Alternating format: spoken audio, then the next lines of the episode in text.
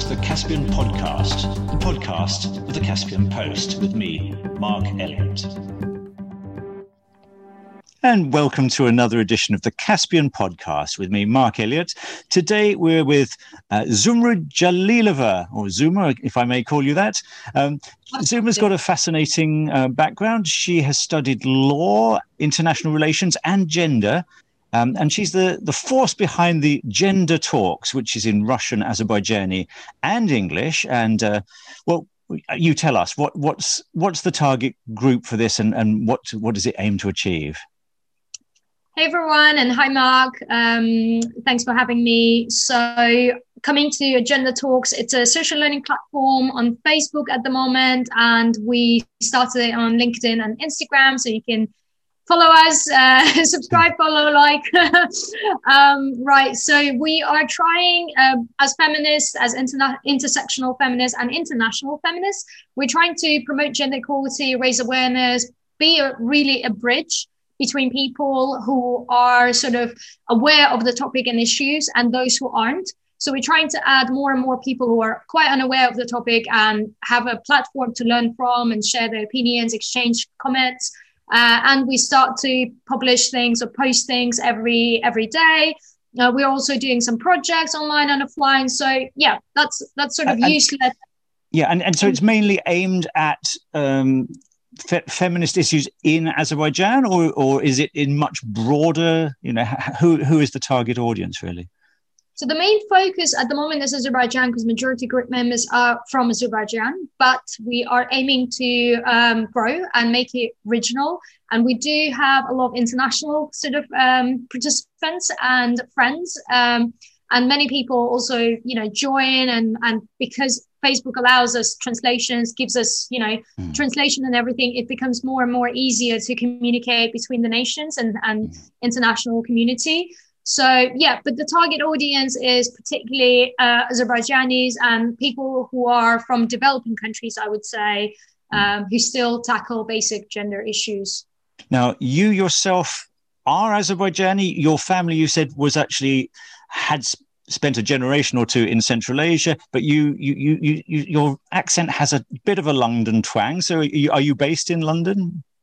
I am I am based in the UK, um, but I moved here only a year ago. Uh, I've been living in Baku, um, working, teaching, and everything.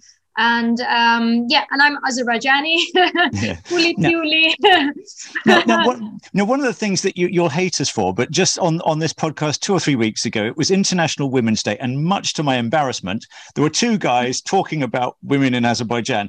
I, I feel ashamed, um, but all the more reason that I'm delighted to have you along now. Um, and at the uh, towards the end of it, uh, Fuad, who had been telling us a, a great deal about how Azerbaijan had, uh, you know, was started very well in feminism. It, it, it, he was reminding us that um, at the end of World War One, uh, you your country was well ahead of ours in in giving women the vote, even if it was nominal because it didn't actually happen. But but but it, at least in principle, I think there was female suffrage. Um, but but towards the end, there was a very interesting comment that he made um, about how well he's very very keen on on equality, but he's rather worried about the defeminization of women through feminism.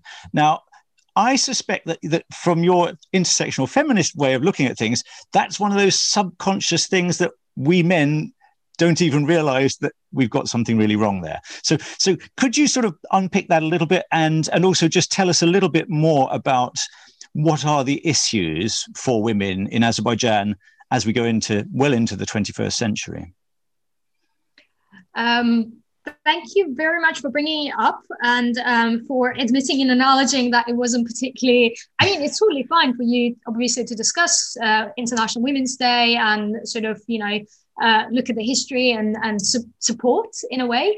But um, since it's international women's day it would have been good to give a platform and space for women to uh, make their voices heard and obviously share their concerns and demands and requirements and um, I do know Fuad Bey. Uh, we even had, I even uh, had a, a, a, you know opportunity to sort of uh, uh not not uh, sort of present uh, him a topic uh, within the Baku State University because he, he came as a guest um, and we had a gathering with teachers and lecturers and everyone. So I was talking about gender in media and he was very keen on discussing those topics. And um, he was a student basically of the head of the department, Riana mm. Ibrahim so we had a very lovely discussion there. And that being said i felt like he knows what feminism is but it seems like he maybe um, doesn't yeah doesn't do the his research or maybe he is also sort of getting this information from media particularly azerbaijani media and not doing you know more sort of uh, not doesn't try to understand it better or maybe hear it from feminists themselves.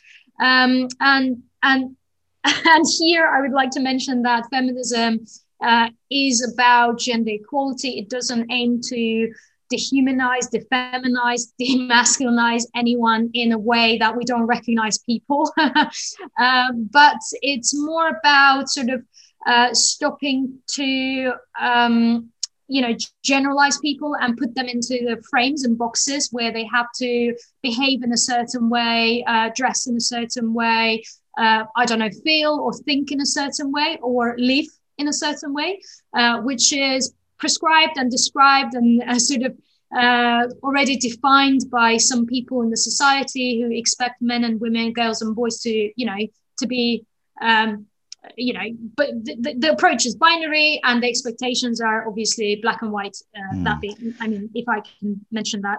And um, that being said, I do know that a lot of people believe that Azerbaijan uh, was you know far ahead uh, Europe and other countries in 1918 and everything. And of course, it was it's a it's a it's a very great event that happened in our history, and I'm also very proud of it. Uh, but it was nominal in a way. Um, although I've heard that some of the actions happened, actually, women did go and vote.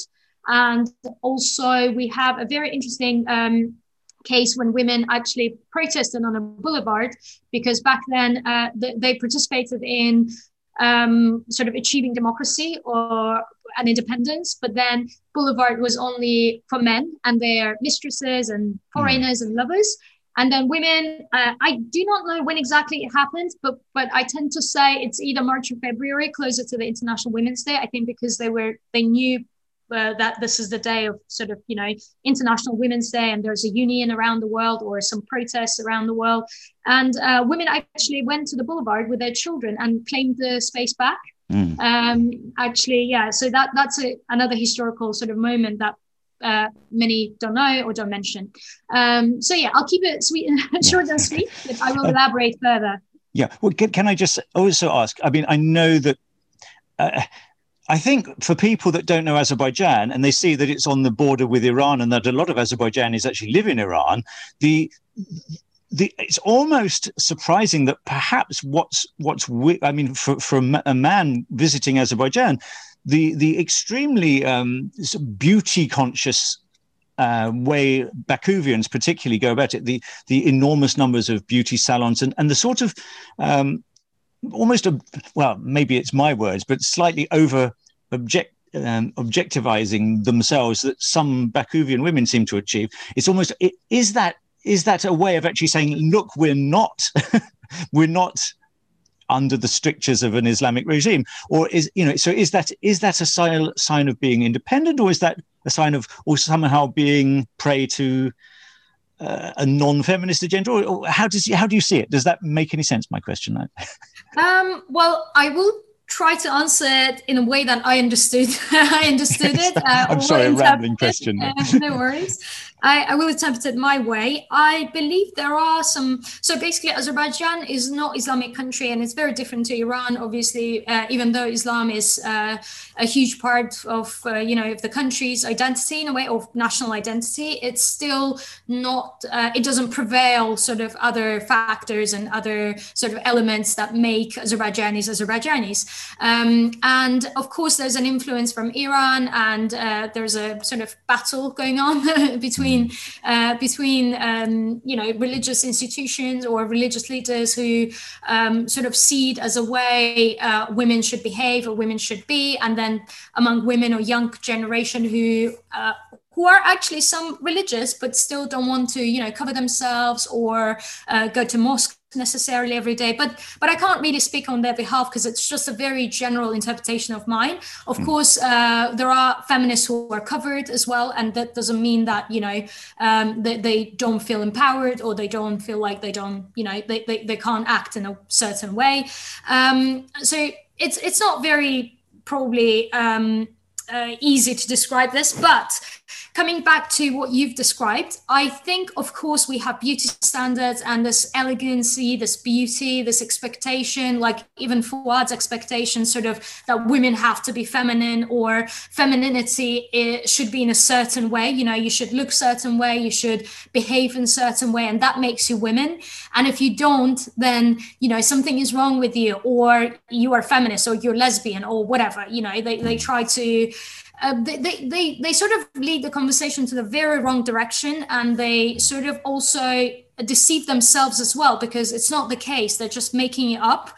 Uh, of course among among the fem i mean i look quite feminine look at me. I am um, you know I'm, I'm a very sort of determined feminist but i uh, nevertheless i uh, i mean even if i looked sort of like men or whatever you know whatever they sort of uh, imagine in their heads or perceive the way they perceive me it should be totally fine because it's it's the way i feel it's the way we're humans in the end of the day. We're not sort of born with certain you know expectations to be like. It's all constructed uh, it's all so- socially constructed of course.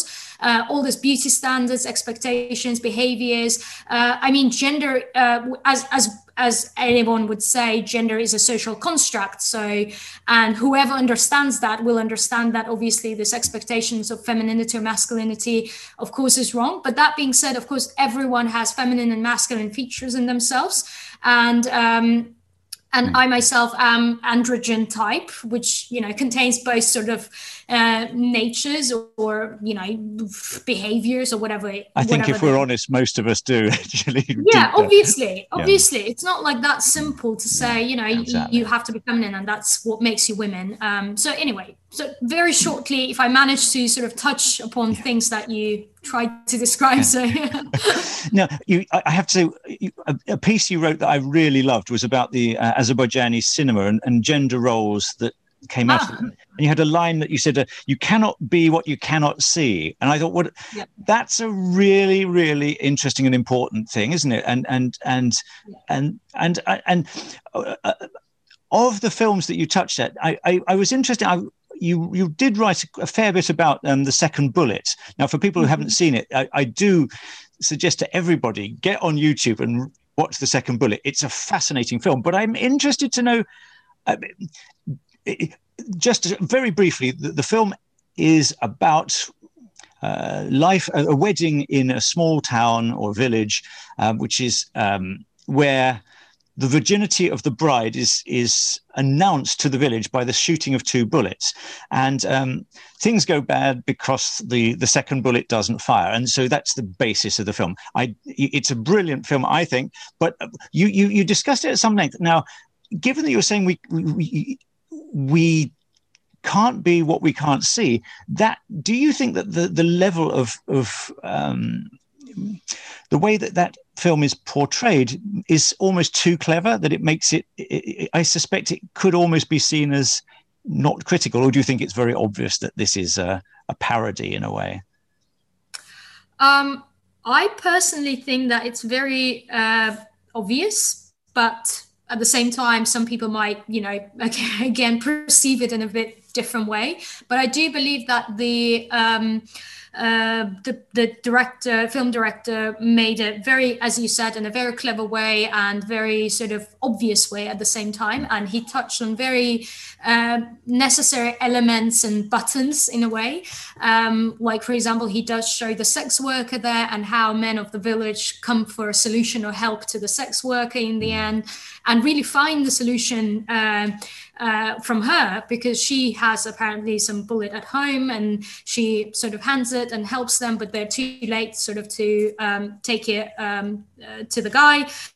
Um, and that being said, I think it's obviously about small village, and it's not a widespread tradition in Azerbaijan, or you know, it's it's not widely practiced. But those things happen, and we do have some um, peculiar ways of sort of uh, objectifying women or possessing them or showing that they belong to someone or something and their virginity is very important and you know and it belongs to the men of the family and if and if she dishonors them that's you know that's that's it. So um and is that I, is that is, is that still a, is, is that still the case that that oh yeah. yeah that's very much a, a, a, and it's even left in the so unfortunately it's it's sort of in baku maybe you know you, you wouldn't i mean i would still say even in baku it's it's a huge thing but at the same time uh, for example at the weddings at the nowadays they put the red ribbon and it doesn't sort of has the same meaning as it used to necessarily for some people. They just do it because it's you know that's a tradition or that's that's how it was. So it's sort of a cultural thing now that it's sort of this this patriarchal tradition became yes. part of culture which is terrible uh, i believe. And it should be obviously eliminated and you know it shouldn't take place in our uh, at our weddings but it still goes on and it still demonstrates and symbolizes women girls uh, chastity and and yeah her virginity and honor.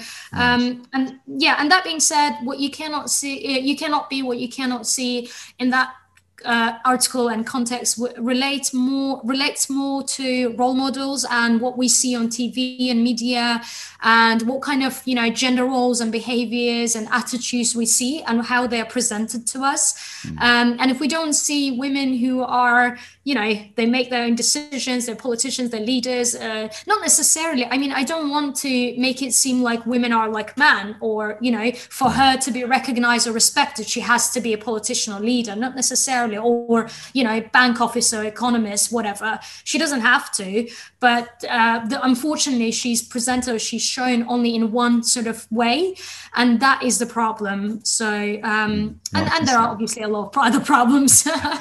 Now, now one, one of the things i you know I, am very interested in solutions and and I, I i watched you do an excellent talk with the uh, the us embassy quite recently. Um, you were taught you, one of the things you mentioned was a baku jigsaw. Can you just in a, a few seconds tell us what that is and how that how that will help yeah, absolutely. Um, so me and my uh, friends, we in, previously we produced a book which is called Cesur Kızlar, uh, Stories for Brave Girls, and it's a great product. It's a great book uh, that features 20 female role models and their stories, okay. and we have illustrations. You know, uh, t- 10 historical uh, women and 10 modern day women who can be role models. So we'll help girls and boys to see them and be them uh, and uh, I was inspired by a project that was done by UN Women. It was a great illustration that inspired me, and I decided to turn it into a product and make a jigsaw puzzle. So I collaborated with a friend of mine in Holland. Uh, she's also my compatriot from Azerbaijan, Leila Ali, and we developed a nice illustration of Baku that achieved gender equality, diversity, and inclusion. Um, and uh, it shows sort of very interesting contrasts and and ways that we want to see our society to develop and flourish and you know progress. So we see on the illustration photo of a dad with a stroller or photos of, of a dad illustration of a, of a father playing with his child. We see women who are on the phone and laptop working or female leader. We see for example father or not father sorry um, a man or you know a guy cooking and then we call, we we put their message life skills. So we try to sort of illustrate it all and also provide important messages that we want to deliver to children as well as adults. So hopefully that product will be launched uh, this month. You can place a pre-orders if you want. uh, like, subscribe, follow as usually. Uh, but yeah, hopefully we will share. I will share it soon enough with you too. Yeah, that would be nice, and and hopefully we'll be able to put a link to that somewhere on our website when it's available. I have had a sneak preview and it's a, it's a, yeah. brilliant piece of work i do i suppose one question i would have is how do you get it how, get these to the children of the families who most need to become more aware. I suppose that that will always be part of the challenge. But can I just because we're getting quite short of time, but the other the other thing that was really fascinating in your chat was you talked about but didn't tell us quite how it works.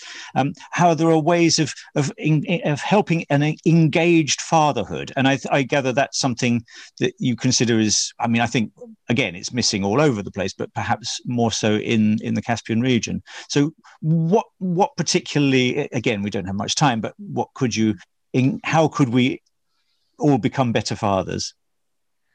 Well, um, I I can say that we did start a project with UNFPA. Um, the project is funded by EU. Thanks, thank you all. um, so the project is called EU for Gender Equality, promoting positive parenting and um, responsible fatherhood. And within that project, we're developing 15 activities to engage fathers uh, into their uh, fatherhood responsibilities. And we do that through different activities uh, in order to create or develop that bond between mm. children and them. Uh, cooking class, uh, workshops on DIY, uh, bedtime stories. So reimagined fairy tales that they're going to hopefully submit to us and we will be able to make a book out of it. Um, then we have psychologists who will be speaking about child anxiety, stress, bad par- toxic parenting habits, importance of fathers in the children's life, etc. So we are providing different sort of uh, approaches to engage sort of or uh, bring that to the father's attention and them to the life of their children and so that they, they they be more active participants not only doing the playtime uh, you know responsibility, um, but also taking care of their children, uh, listening to their needs, uh, help with the emotional labor, um, sort of that needs, you know, that that parenthood entails, as well as also not being protectors or not solving their problems, but rather be there to support, help, or guide. Because uh, in Azerbaijan, it's, it's a very widespread approach for parents to solve children's problems or to help them financially. Um, and I mean, generally speaking, of course, there are other individual cases and families as well. Uh, but that being said, yeah, unfortunately, parents do not let the freedom that need that is needed for children, especially girls, uh, when it comes to their education or career or traveling abroad. You know, I still face quite a lot. I still hear quite a lot of stories, and now we're dealing with a few uh, cases where we try to help girls to go on a program to you know uh, to to grow her career and self development for her self development and it's a huge obstacle at the moment with fathers who don't allow them uh, or you know try to guide guard them or put their brothers to guard them you know. So that is all done to bring the topic to the attention um, yeah hopefully engage them uh, more actively in the parenthood and and not only again playing and providing financially you know some support but rather uh, yeah be there as a friend be there as a you know as a as a, full-time parent so to say despite them working maybe full-time as well so right yeah very shortly i would say anyway I, I'm um, thank you so much. Now, I, I mean, as we say, um, you can't be what you cannot see. But I think I, I, we we need to see more of you because I think you know you're you're an inspiration, and I'm I'm absolutely sure that the more people um, can see people like yourself doing what you do, uh, this this will really be of an inspiration for everyone. I'm afraid we have really run well out of time, and I, I know you have a, a wedding to go to, even if it's virtual. Online. but thanks so much for joining us, and uh, I'll just uh, say thank you for for all the viewers for joining us today. This was the Caspian from the Caspian Post. We'll be putting some links as soon as we can to Zuma's various projects. Thank you for joining us. Thank you, Zuma. Thank you so, so much. Stay safe.